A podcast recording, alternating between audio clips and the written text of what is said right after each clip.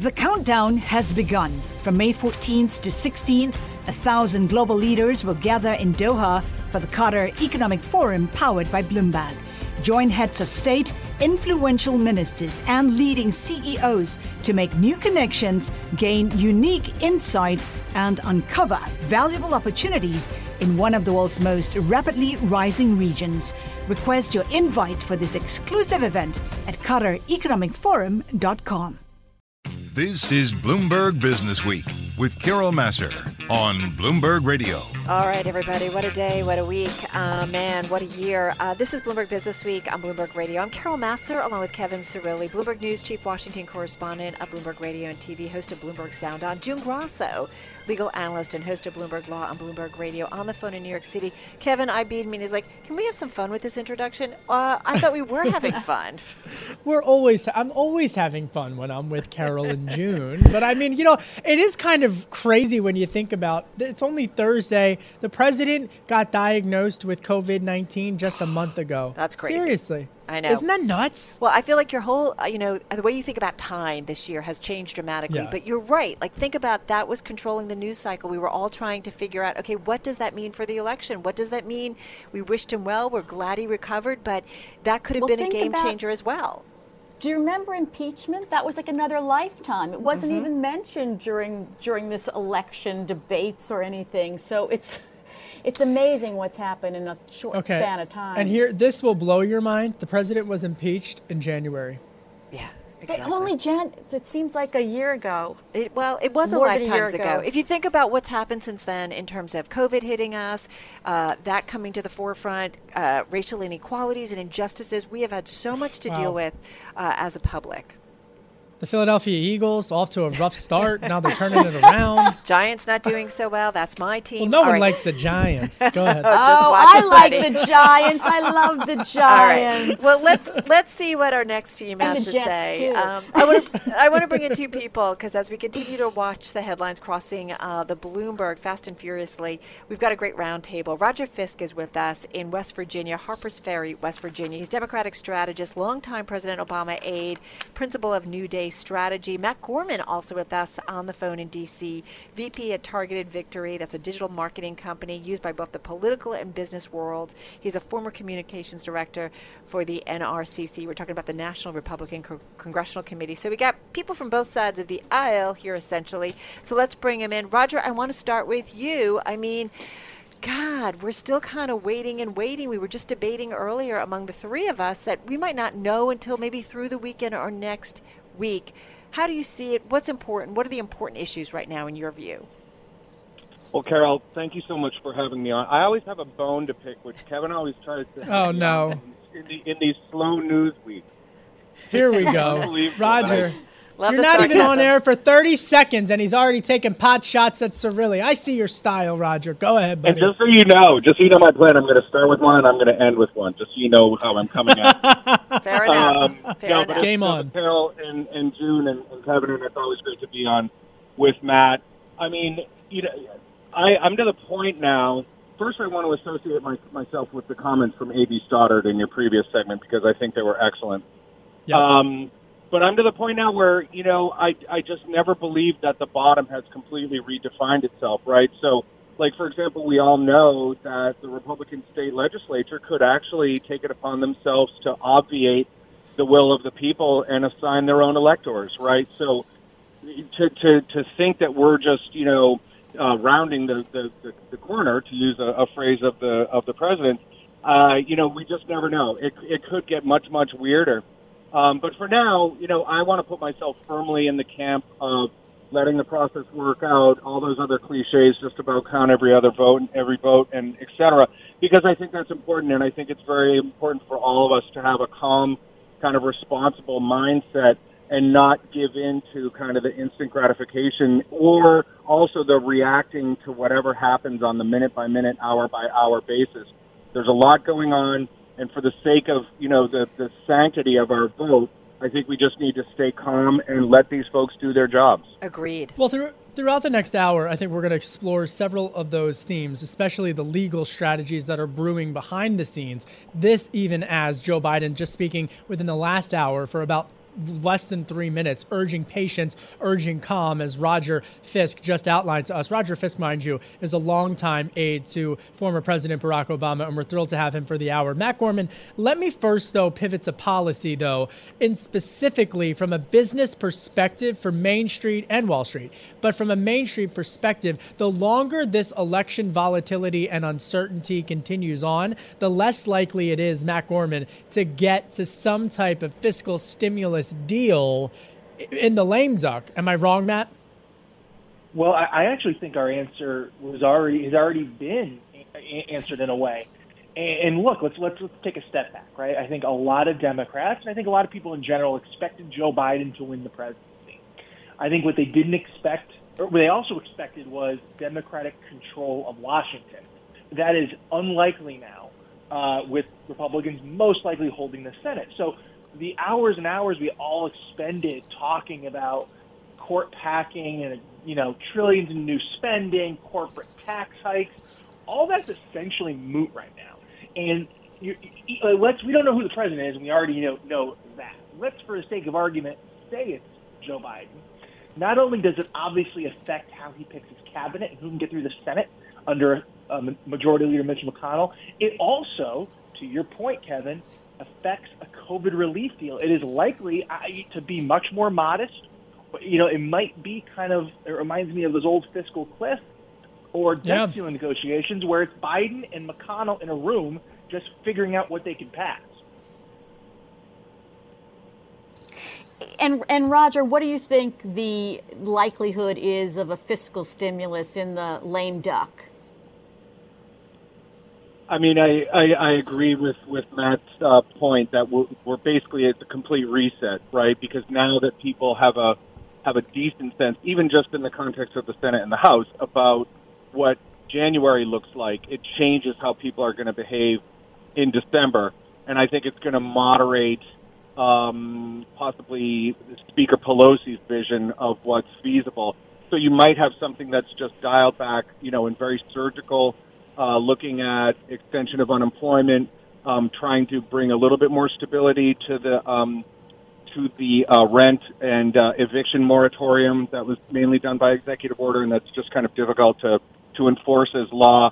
I, I would hope that after this, uh, after the election is fleshed out, there's going to be obviously a week or so of ventilating, and that when they come back for their lame duck session, that cooler heads prevail and something relatively moderate but relatively common sense uh, is produced, which is uh, ironically exactly the way the system is produced to work.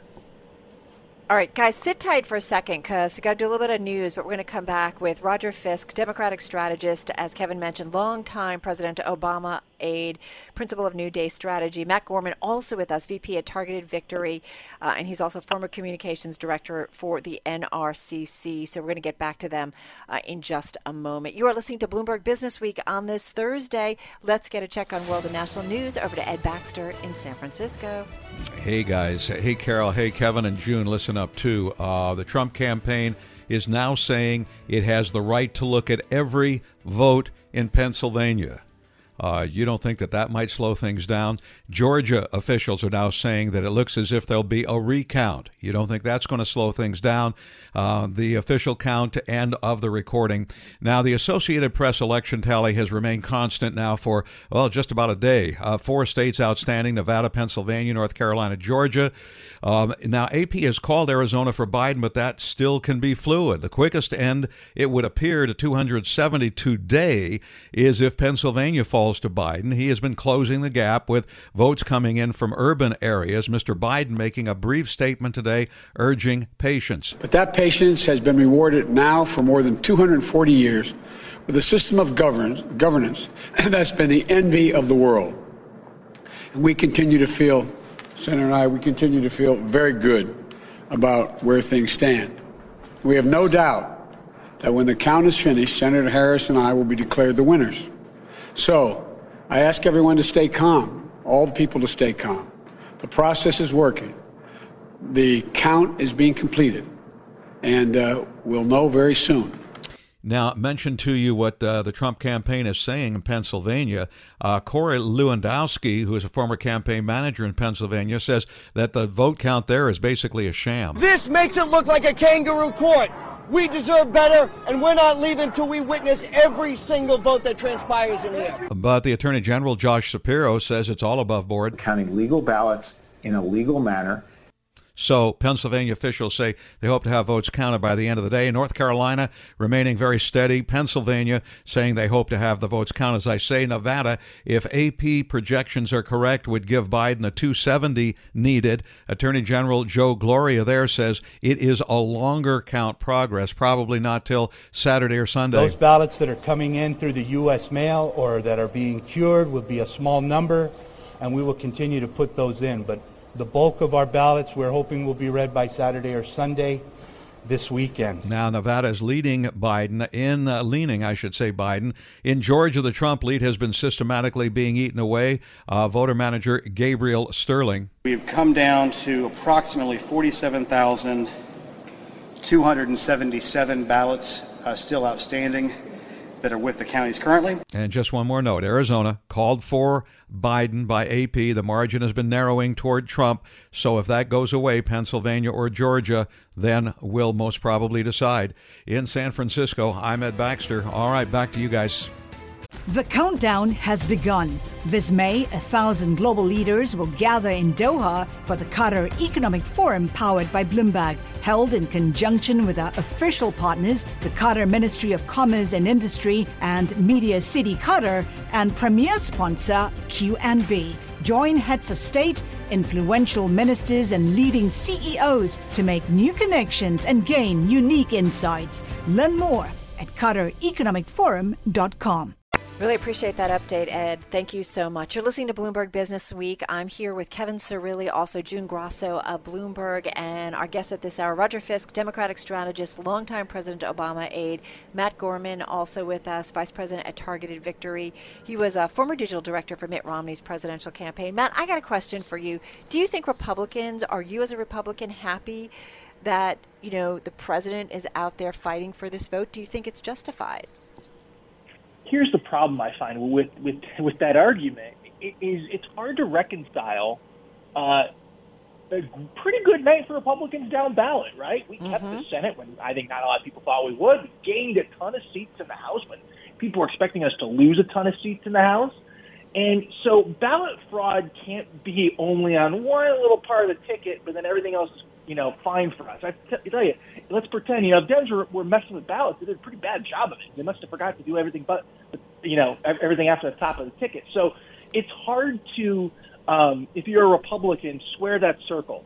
And I think that's why you're not seeing a lot of Republicans, aside from the legal arguments, uh, you know, however, you know, you might feel about them, go out in front of this because they recognize that if you're into a ballot count and review ballots, they're reviewing the whole ballot, not just That's one a- uh, position. Right. That's such an point. interesting point, and yeah. I want to get I want to get Matt and uh, Matt and Roger to respond to each other here. So, Roger, you're going to go second, buddy, because I'm going to start with Matt for a second. And, and just, folks, if you're joining us, we are awaiting Pennsylvania Secretary of State Kathy Boockvar to hold a press conference uh, just momentarily. So, if we interrupt, if Carol interrupts either one of them, uh, we just want to get some updates on what's happening in Pennsylvania. But who had a better night, folks? Was it Mitch McConnell or Speaker or Leader McConnell or Speaker Pelosi? Uh, and Roger, answer right after uh, after Matt Gorman. Matt, who had a better night, McConnell or Pelosi?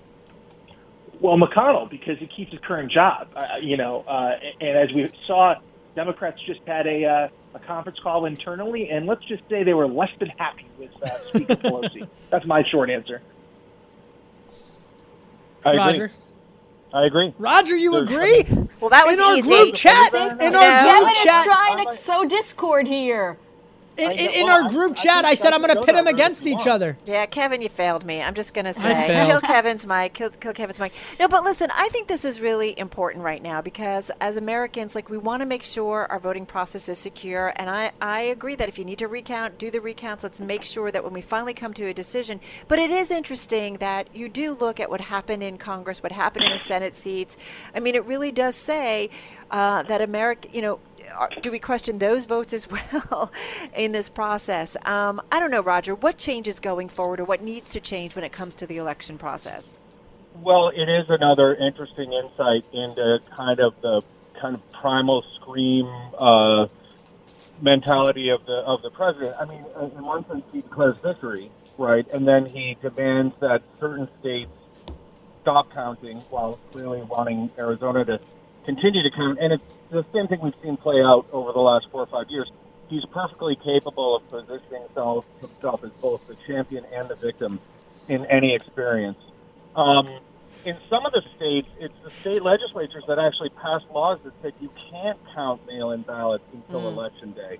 So that's one thing that I think people could could look at. But unfortunately, it's one of those eye of the beholder things, right? No, it, no matter how you do this, someone's going to be able to say, well, they started counting these before election day, so that's where the mischief was, or they only started counting them on election day, and that's where the mischief is. So I think there's part of it, part of the frustration, or at least the capacity for people to find human flaws in it, is kind of baked in the cake, and then it's just a question of the vantage point of different groups and constituencies to pick what that human component is, and then mm. blow it up and make it like it's part of some larger design. Matt, I think you made a, a great point about the down ballot count if Trump starts co- contesting these different elections. And so I just wonder if you see a coherent strategy with these lawsuits. Carol mentioned that some seem to be contradictory, asking for a recount somewhere and stopping the vote. Others, do you see a coherent picture of what the Trump campaign is trying to do? No, but how is that different from most other things they do? And I don't mean that as a, a hit, but I think that's just a fact.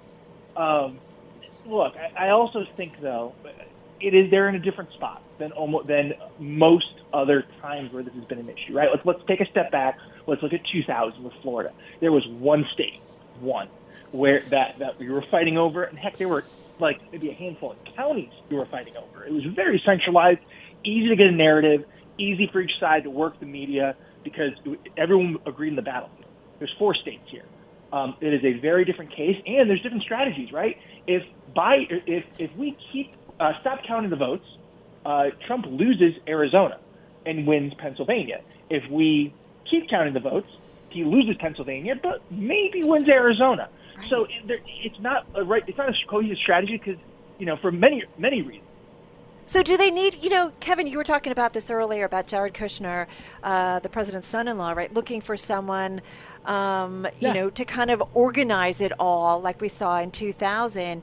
And I had read something about that too, as well. And I, I do wonder is that, Matt, what's lacking here? Well, I, I see your point, right? And, and to have a James Baker type person. But Correct. looking beyond that, right? I looked, I saw the other night, or just the other uh, hour, they have the Biden, the Biden legal team. It's Solicitor General, it's you know former Attorney General Eric Holder, the Bush legal team in 2000. Three of them, three of them are on the Supreme Court right now, and they're not they weren't the top people. Okay, and and here we have Rudy Giuliani, we have no. you know random people. It's not even a matter of a James. You know, we got, you got the Trump, you know, guys like. But they did have some really Baker. serious. They well, did have some really serious litigators yeah. in their yeah. war room, though. I don't right. know what happened. It's kind of uh, business uh, as usual yeah. for the Republican team. And, and I'm not being critical, but I mean, this is what we've seen the last four years. The president really kind of harnessing his, his go to people to kind of make the fight. But, but uh, correct me if I'm, I'm wrong, Roger, but didn't, didn't, or maybe I should ask Matt this, didn't the Republicans, they both had these war rooms with litigators ready to go, and some of the names that Republican had had were really, really top names. I don't know where they went. Real, real quick. I, I don't mean it to take up more time. You are fighting for your political life. You are yeah. fighting for the presidency. You don't want the Star Wars cantina team hanging out, okay, getting this done. The countdown has begun. This May, a thousand global leaders will gather in Doha for the Qatar Economic Forum powered by Bloomberg, held in conjunction with our official partners, the Qatar Ministry of Commerce and Industry and Media City Qatar, and premier sponsor QNB. Join heads of state, influential ministers, and leading CEOs to make new connections and gain unique insights. Learn more at QatarEconomicForum.com. And I will I say, think- I, and I, can I just say that I, you know, this is very much Donald Trump, you know, the real estate magnate. This is, you know, a lot of litigation and, and a fighter, and it's very much, you know, Kevin, that's his playbook. Well, it is his playbook, and I and I think to to some extent he's already been preparing for a legal battle for quite some Mhm. time, and and so I'm very hesitant, truthfully, folks, to, to make any sort of, of rush judgment here, uh, uh, or, or or to call this to call this race or or to say anything about it simply because we have to follow the developments. Follow the story, remain objective, and that's where I want to go to Roger Stone. What is the risk for the Biden campaign to get out there and and only give a brief statement uh, and to to essentially not publicly, privately, based upon my reporting, I can tell you they've got a war room, as June just alluded to, of legal strategists, thousands uh, across the country, uh, carefully monitoring and watching every state, so to speak. And there's a strategy behind Joe Biden coming out and giving brief statements. But what is the risk, Roger Fisk, to not fighting the cable news cycle, so to speak, uh, uh, tit for tat uh, with President Trump uh, on the issue of this emerging litigation across the country on the votes? Well, first off, I was thrilled when you said Roger Stone was, you know, the recipient of your question because I thought this was going to become a much more interesting show. but, you know, He's been on the show. Uh, Hey, astute Uh, listeners know that he's been on this program. Go ahead. Um, I, you know, for me, a lot of this gets back to kind of a fundamental kind of competence narrative, which I think has been running throughout this entire experience. The conversation about having, you know, a top tier kind of legal character to be their point person should have happened somewhere around August of 2019, right? Like this, this stuff should have been baked in with a full binder for each and every single state and everything else. For me, it kind of gets back to, you know, between the Woodward books and the Wolff books and everything else, when these guys got in, you know, there was Bannon and Miller and Jared like Googling how to write executive orders and stuff, which is why the Muslim ban and stuff was so sloppy and why all the judges kind of laughed at it and stuff. So I just don't think that they have really come at the governing part of this or, the policy or the stuff that doesn't happen on camera with the level of seriousness that they put into the stuff that happens on the camera.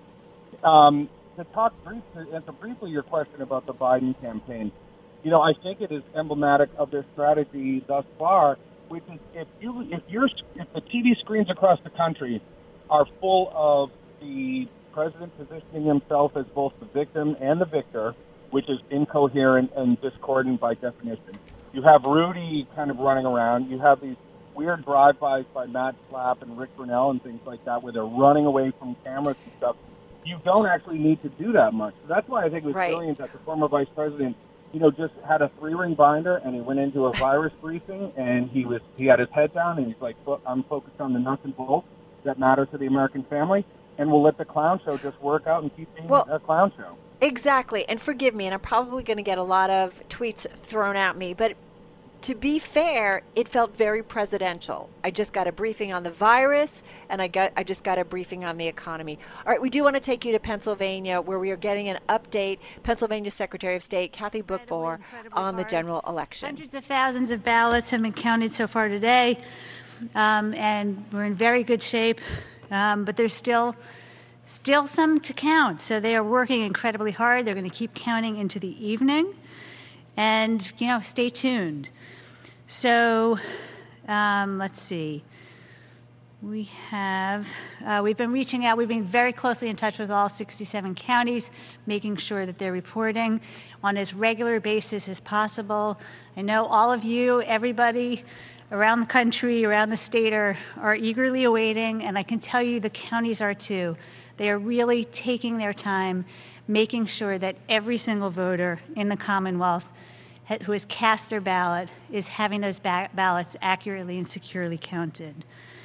So, um, you know, as you know, um, we're going to keep counting. Uh, military and overseas ballots, I think, are coming in. Those will continue to be accepted through next Tuesday. Um, there are obviously provisional ballots that will have to be counted as well after the initial round of ballots. And you know, I think whatever whatever the outcomes are, I can tell you that I'm so proud to work with the 67 counties, the election officials who are just doing an amazing job getting these counted accurately and securely. So I am happy, I think, with that to take your questions. Yes. You've been listening to Pennsylvania Secretary of State Kathy Boockvar uh, getting ready to take some questions. Again, a very quick statement. I mean, basically, what we have had the message from uh, various state officials is that we are continuing to do the vote. We're going to do the vote as long and count it as long as it takes to make sure that it is accurate. Uh, and that's why we've been talking a little bit about we might not have an outcome for several days, uh, and that's for certain. All right, let's get back to our guests. I'm Carol Massar, along with June Grosso and Kevin Cirilli of Bloomberg. Roger Fisk is with us, Democratic strategist. Matt Gorman, uh, Republican strategist, uh, joining us uh, on the phones right now. So, you know, it's interesting. We were just kind of sharing back in our IB chat, and I do want to get back to this that I think there is a point. We are living in a society where there's pandemic fatigue. People are tired of being locked in their homes, and to some extent, there might be some fatigue about the the volatility that we've had with this administration. And Matt, would you concede that maybe people are looking for, which might explain maybe why they let, you know, what happened in Congress versus what might happen in the White House ultimately, that people are just tired and want some normalcy? Oh, oh, oh, I think absolutely. I think that that has been the case uh, for a year or so, right? And what I mean by that is Joe Biden was talking about that before the pandemic. I think before the pandemic, that was one of his most common, in my opinion, effective arguments on the stump uh, that you don't have to think about me if I become president. I, I think that's absolutely the case. The pandemic evolved things a bit, but that's something I think has been very effective for him. Can I just go? Let me, Roger. Uh, let me let me ask you this: What is President Trump's, from a strategic standpoint, what is he doing right at the moment in terms of keeping the election alive? Roger Fisk. I mean, in all in all honesty, I, I don't you know, once you have a Trump Pence banner in the East Room where Abraham Lincoln laid in state, it's it's pretty tough for me to find something that this individual is doing right in this situation. Well, I, I, I mean, I, I, and you know, in the past, I've been willing to say when I think he is. I like playing a disruptor role in our relationship with China. Elements of that were healthy. I'm not incapable of, of, of sharing something like that, but based on the last, you know, 72 hours or something, I'd be hard pressed to find, even on a tactical level, separating yourself from content. It's, I'd be hard pressed to find something that I would recommend anyone else do, or would even provide counsel to him to do. Well, he's dragging it out. I mean, he's dragging it out, and when you drag it out, you're not dead, Matt. Same question to you. What's President Trump doing correct from a strategic standpoint at this point? It's hard to say. I mean, maybe, maybe preventing Joe Biden from being at 270. I, look, I, I, I don't that's, know. That's a big thing. That's yeah. a big thing. I, I guess it matters, you know. But look, coming out at, at election night, his speech was was, was not appropriate. Um, and look, I got to tell you, how crazy Donald Trump, the ubiquitous president, came out every day during the pandemic in press conference. We haven't seen the guy since election night. I think that's very interesting. What's up with that? Wait, let's just follow. We just got a, uh, about 30 seconds, 40 seconds here. Matt, what's going on with that? I was just Googling to be like, when was the last time I saw Trump? And it was election night, correct? Yep. Uh, yes. I, and, and I don't, I have no idea. Maybe the only reason I'm thinking is to shine the spotlight on the press conferences in the States with Rick Grenell, as you're saying, and Rudy. But I, I, I don't know. I, I don't have a good answer to that. I'm mystified by that. Yeah, I don't know. It's really fascinating. Um, it's just another fascinating component to this campaign and election into this year. Hey guys, really that he just stopped. Yeah, he, he, all his all his appearances every day, every day, and now where well, is he? And no matter how you feel about this president, I mean, I think most would concede that he is really a master, really brilliant when it comes to understanding media and social media uh, in terms of getting messages out. Um, gentlemen, yeah. thank you so much. Um, we're going to come back in just a moment with Roger Fisk and Matt Gorman. So, Roger, I'm going to start with you. It has to be, or you're going to get me in trouble. And don't get me in trouble because you have in the past. Uh, what is on your radar related to the election, Roger Fisk? Well, very quickly, you know, when James Baker came out and said that, you know, the Trump campaign should let the vote come, uh, be counted, I trust you all realize what just happened, which is that the deep state just gained one member. That's that's what just happened. You know, when, when, when he when he came out and said, no, but so uh, this is election related, Kevin. So your heartbeat can come down just a little bit. Thank but wait, wait, wait. But, that's a, but that's really important, Roger. Is that significant, James Baker, when someone like that comes out and says it?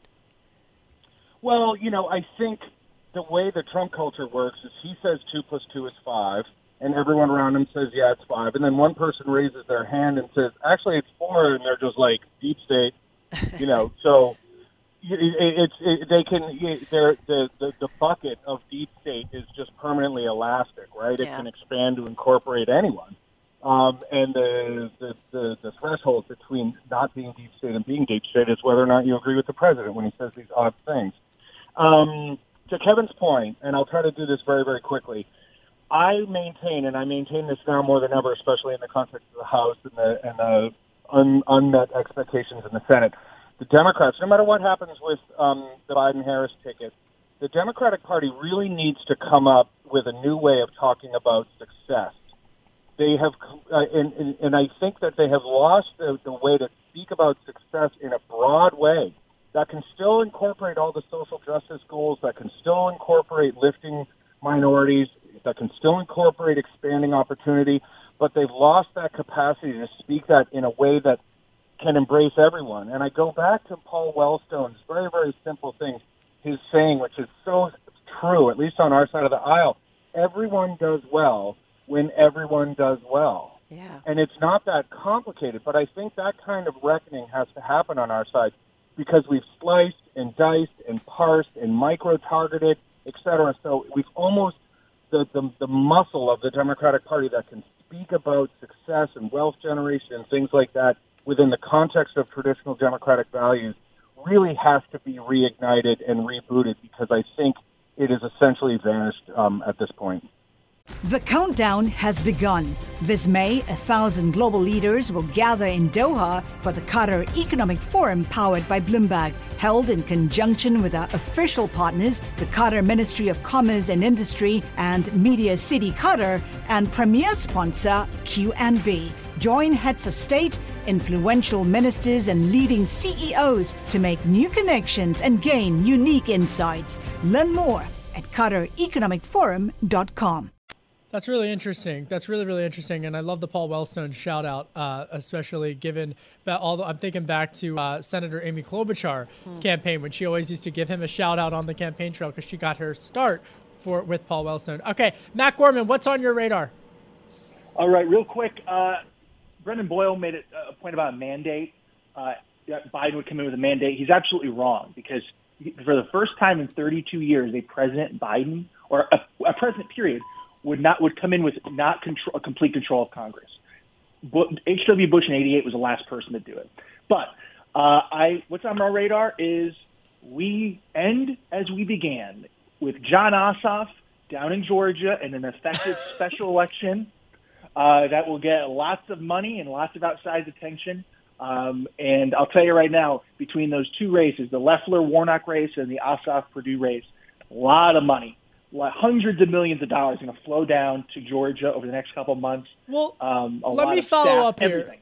Yeah, let me follow up here because I think if, if you're if you're following the final tally of the Senate, this is incredibly important, which is that we might not have the final tally. We won't have now the final tally in the Senate until January 3rd, I believe, is when that runoff election down in uh, Georgia is scheduled. And just that one senator vote could really, really impact uh, Matt Gorman to follow up here the dynamics of whomever the whatever the outcome is at the presidency, the dynamics of the Senate, and that one Senate vote, as we've seen just in the last couple of years, can really, really make a huge difference. Matt Gorman. Absolutely. And, and, and the gentleman who's running against Kelly Loeffler, guy named Raphael Warnock, he is the pastor at MLK's old church. And, you know, when they usually have candidates run down in Georgia Democrats, especially ones who've gotten the runoff, old white guys. This is a young African American. Can he get turnout in the Atlanta area, right? In some of the urban centers of African Americans who normally wouldn't come out for a January special runoff? that could be something I'd watch very, very closely. That's a new paradigm down there. And um, with Stacey Abrams' work she's been doing, again, I'm not a fan of it, but uh, I'm watching very closely. It's going to be remarkable. June Grasso, my friend June, what is on Kevin your radar? Cirilli. All right.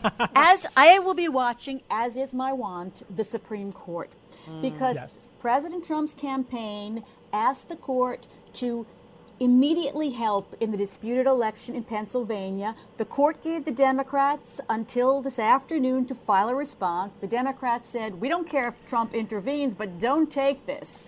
Those votes may not matter in the election. So the justices were listening, and now we're going to see what they do. Do they actually move to intervene now, or do they wait and see what happens and say, We don't need to? That's, That's my really radar. remarkable. That's on yeah, the no, radar. that's really huge. All right, Carol, what's on your radar? Trumpism. I do wonder, just going back to Josh Green, that's the cover of the magazine, does it, if President Trump does not get a second term, does it still persist in our society? Because what an interesting year, COVID 19, uh, the racial inequit- inequities that have been, you know, laid bare once again. I mean, we have some really deep divisions uh, within our country, and we have a lot of people who feel left out. It explains why President Trump came to the White House in 2016, but we know that there are a lot of minorities and black people who don't feel represented by this government. You look at the Joe Biden and Kamala Harris ticket, it certainly feels a little bit more representative of what this year has been about, but we shall ultimately see you know what persists longer term in terms of American politics and representing Well- the American people. And I think that's so What's on your radar? important. well, I, but, but, but Exactly, first, just he's to follow up now. on on the, I know, right? This is they're put they're ganging up on me. Now it's like, what is it? It used to only be the panel against one. Now it's four against one. No, no, I uh, I think for Trumpism though. What I'm really going to be interested in is, regardless of the outcome over the next few days or, or weeks, dare I say, I know I don't want to get anybody on edge, but regardless of that, there's going to be an open primary on the Republican side in just four years, in 2024. And so mm-hmm. typically, the way that those primaries go is you've got certain candidates jockeying for the base, and in this case, the base is being defined as the Trump base. And so that's why I'm very hesitant to say that Trumpism is going anywhere because I, you can But guarantee, Trump just may- look at the map in Iowa. Right. Go ahead, Trump June. may be in that. Trump may be, according to Yes. you know, we just talked to uh, the Business Week article. Trump may be one of the people in that in that race I So wait, couldn't agree with you more. We didn't in lose you. Ro- 2024. We still have Roger with us, right? yeah, No, I left. Roger. And we bo- and we still have Ma- and we have both of them still with us. Well, you're listening to us, and I just you know I, I don't know. I, the race isn't over. I do wonder when we get on the other side of this. You know. wh- How do we need to? First of all, I think it's great that I feel like more Americans are engaged in politics at this point. We've seen both the Trump side and the Biden side bring in voters that hadn't voted for years. So, you know, Roger, what is you know what is American politics when we get on the other side? Well, you know, it's, I mentioned earlier about my uh, my the fact that the Democrats need to come up with a new way of speaking about success and things like that. The reverse is true for the Republicans because, you know, it's going to be very difficult for them to go out and talk about fiscal discipline, uh, character, honesty, family values, small government, things like that after they've essentially surrendered the main pillars of their brand over the last four years and thrown in. I mean, I, I was working in the Senate during impeachment, and you could take some of those floor speeches about President Clinton and apply them now, and, and no one would even, you couldn't find anyone in the Republican Party that would be willing to apply those standards to President Trump. All of that is gone. They've surrendered the main pillars of their brand. So the Democrats need to find new footing when they talk about success, but the Republicans need to figure out how they've drifted so far such that they're unrecognizable at this point. And with Right. the field of 2024 people starts to talk about balanced budgets, I'm going to laugh and laugh and laugh. Yeah, I've seen this movie before. Matt, Matt Gorman, what what do American politics? What do they need to be? Where do they go from here? Well, real quick, Trump is going to speak at 6:30 p.m. They just announced, so Yep. there, there, there is, there is where he is. But uh, I don't know. I, I don't know the answer to that, Wow. and, and I think that's my honest answer. Um, I don't know. I will say I think Joe Biden uh, and Pelosi and Schumer will have a huge leftward pull from Alexandria Ocasio Cortez, the Squad, Bernie Sanders. Um, I think it's going to resemble in a lot of ways like what we saw with the Tea Party in the 2010s in my party, where they Biden and the others are going to have to really thread a needle between um, on policy, you know, and, and trying to get things done, even just must pass bills. I think it could be governing by crisis. And you want to talk about the markets? you Yeah. know, I think you're. I think we're going to be in store for the same sort of volatility. Um, you know, we might not be fighting over the debt ceiling, but shut down. You know, that that sort of thing that we had during the Obama era. Yeah, interesting. Kevin, we All don't let you do your radar. Yeah. You know, here was on my radar pizza. Did you see this? Bloomberg Terminal. We've There been was a actually talking about it all day. Yeah, go ahead. There was a huge spike. Papa John's analysts, they put out a statement, huge spike in pizza sales on election night. So if there's one thing, Carolyn, June, Yes. Roger Exact- and Matt, that Americans agree on, it's you got to have pizza on election night. And let me tell you something, so I didn't get it. badly, but my diet I didn't get it. me. You I told our. EP, Christine Barada, I said, where's my pizza? You know, not to be a diva, but I want some pizza. Go ahead. Well, I have to say, I was going to do pizza on election night, but we do pizza on Friday night. It's pizza and wine and a movie. Oh, I do That's that. what we do. I did growing up. I, did always wi- did pizza. Did you do wine on election night, Carol? Though you must have done some wine on I did election go- night. You know I, I did- did. I didn't go to Aren't I bed. at work right now? I didn't go to bed till 3:30. I, I couldn't do wine. We just want to say thank Oh. you so much to Roger Fisk, Democratic strategist, uh, longtime President Obama aide, principal of New Day Strategy, and our thanks to Matt Gorman as well, VP.